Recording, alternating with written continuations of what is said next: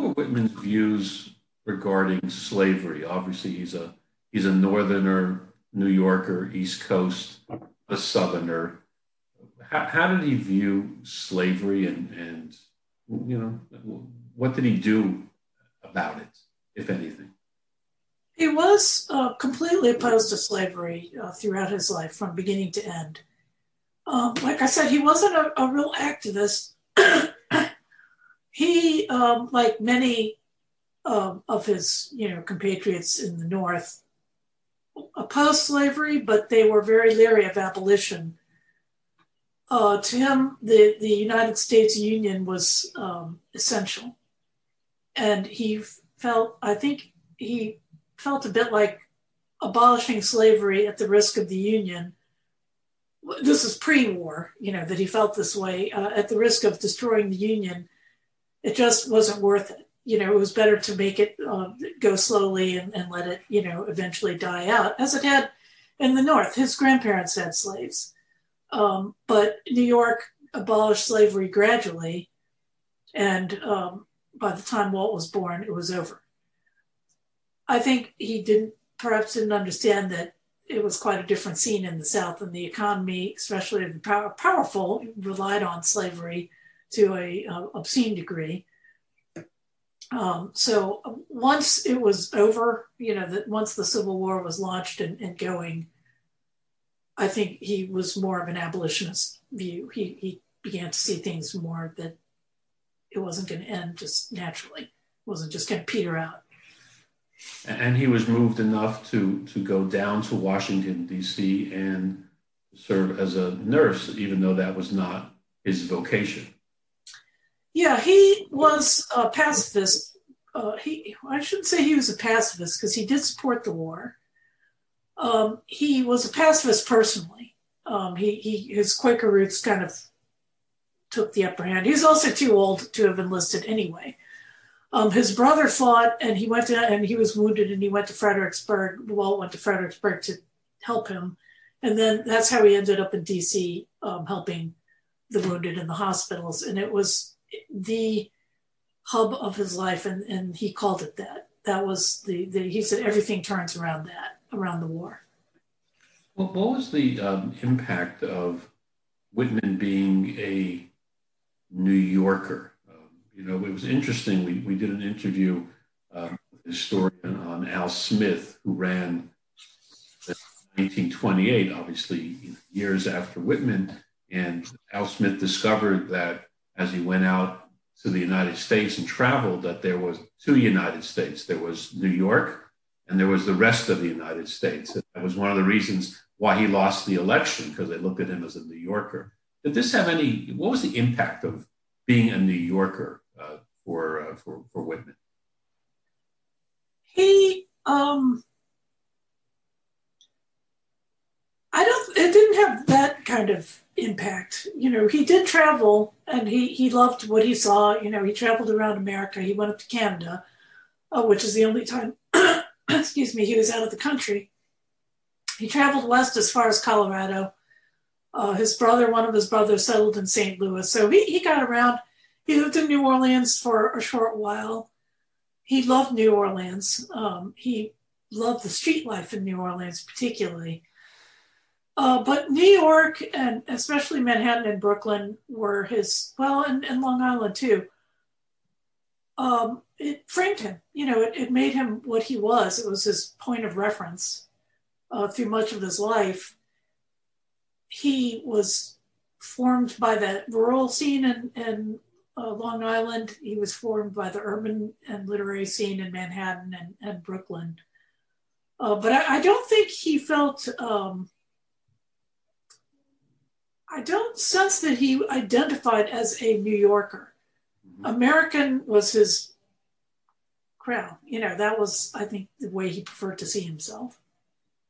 Uh, you, you had mentioned that he was an admirer of Abraham Lincoln. That was his president. Did, did Lincoln read Whitman's works? Do we know if Lincoln read them and how he uh, took to, to Whitman's works? That's an interesting question, and I, I don't know. I'd love to find out. Oh, maybe someone knows, but I've never heard of, of Lincoln reading uh, Whitman's works. Okay. Uh, but but some of his works were already published. But by time Lincoln, oh yes, yeah, his first uh, edition of Leaves of Grass was 1855. Well, I mean, Lincoln was a voracious reader, so uh, I don't know if he read poetry or not. Did, did Whitman write prose? Was it exclusively poetry, or did he write prose as well? He wrote a lot of prose. Um, he actually got his his bestseller in his lifetime was the work he liked, liked the least, which was a temperance novel that he was commissioned to write.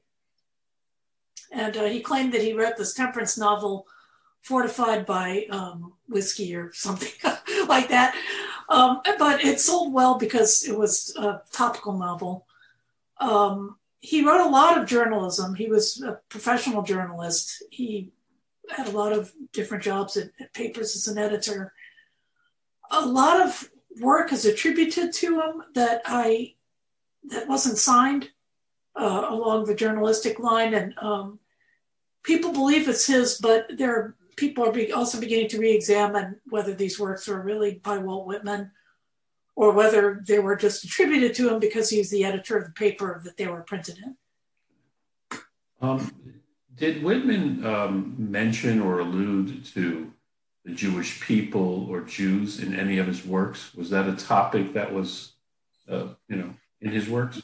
He did. Um, he in his poetry he tended to make more general um, allusions. Like he said, I respect Assyria, China, Teutonia, and the Hebrews. I adopt each theory, myth, god, and demigod. So that's, you know, not really what I would call treating, you know, Judaism in any way.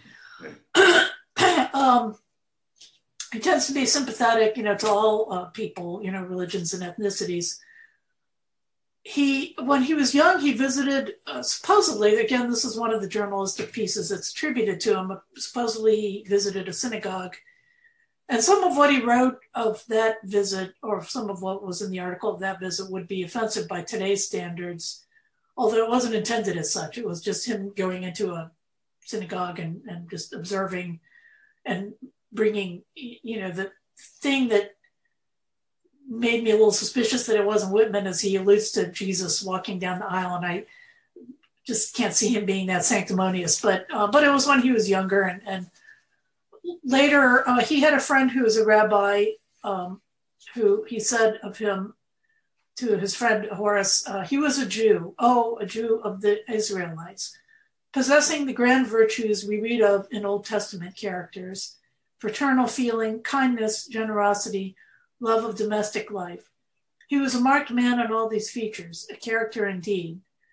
And Walt uh, did read the Bible. He was very, very well versed in, in both uh, the Christian Bible and, and the um, what we call the Old Testament. Um, his as he grew older, you know, and, and learned more, you know, and, and met more actual Jewish people, he became his views became more politically shaped, and and Horace Traubel definitely had something to do with that um, he's, he confronted um, a visitor in, in 1891. He was very close to his end by then, who tried to just or tried to rationalize the, the Russian pogroms. And Walt said, What are your observations on the Russian question, the cruel, barbarous treatment of the Jews in Russia? And when his visitor um, alluded to US policies that were similar, as we know, you know, the treatment of immigrants to the US, the Chinese and, and the Indians, and slavery. Well responded the exclusion of the Chinese, the tariff, prohibition, all that is of one piece. And I, for one, not only despise it, but also denounce it, lose no occasion. And then he, he went on to say, um, if the Jews in Russia are unpatriotic, who can wonder? Who could they, how could they be otherwise treating with such a government? Uh, all our own laws, which tell us that workmen who choose to come here under contract, or fiddlers to fiddle, or professors to teach, must be warned off, are bad in themselves, bad in everything they suggest. So he very much, you know, advocated an open policy, obviously, for immigration, including um, Jews. It, it, seemed to me just you know from um, from my cursory reading in preparation that um, Whitman was very influential among Jewish poets that came after him. Um, what was that all about? What, what, what, have you seen from your research regarding that? Um, it's it's a tough question. Um, I'm I'm not Jewish, um, and I I don't claim to be able to um, understand what it means to have Jewish identity, uh, and that's what people talk about when they talk about, for example, Ginsberg and Shapiro, um, and you know how their poetry is shaped by that. Uh, Whitman, I will say, identified with the ancient Jews, and um, he said to his friend Horace Traubel, who introduced his work to uh, the Jewish community, the New England secular Jewish community, if I keep on in this way, I shall by and by have a Hebrew clientage, and I do not see why I should not. I see every reason I should, for am I not a biblical fellow myself? Born and bred in Hebrewism, the old forerunners, teachers, prophets, and all my Hebrew friends are turning out to be among the young. You would call that an omen, would you not? Wouldn't you? so people have compared his cadences and his the long lines to um, the the you know Hebrew verse of, of the Bible. Uh, Dr. Dara Barnat, who's a scholar on Whitman at Tel Aviv University, and I'm going to paraphrase her, and, and you know if she's watching this, you know please forgive me if I if I you know botch it up, but um, she said, you know, basically, American Jewish poets found in Whitman's poetry a kind of spirituality that was not religious. They sought to create a sense of Jewish identity that was humanistic, a way to position Jewish identity as fully American. So, um, let's see uh, Ginsberg and Shapiro are, are the most prominent, um, I think. I'm sorry. Ginsberg and Shapiro are the most prominent American Jewish poets that are very closely identified with Whitman. For me, Ginsberg, uh, his main connection to Whitman was through his um, his verse, you know, his his actual poetry, the, the long flowing lines and the catalogs of um, you know things and people. And Ginsberg also connected with the homoerotic, what he perceived as the homoerotic um, side of Whitman's verse, and he, he, found that very freeing for his own self-expression.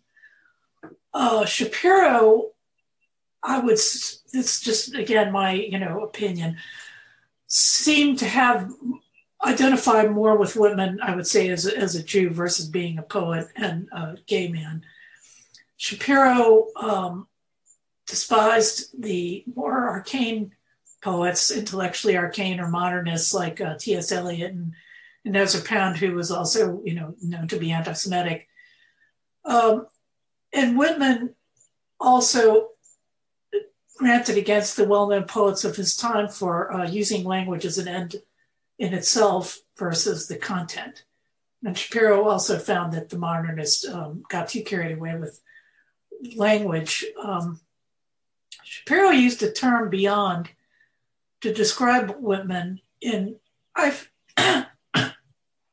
found quite a haunting way if you consider it in context of, of Jewish identity. He said, because Whitman is beyond the law of literature, he is condemned to extinction from generation to generation. And um, it's it's certainly true that that Whitman uh, has had its ups and downs in uh, you know academia and, and popularity over the the centuries since he's died.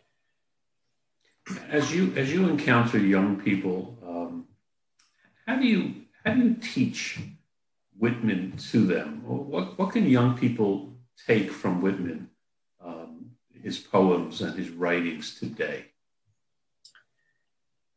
Whitman, uh, two things. One is that he never gave up.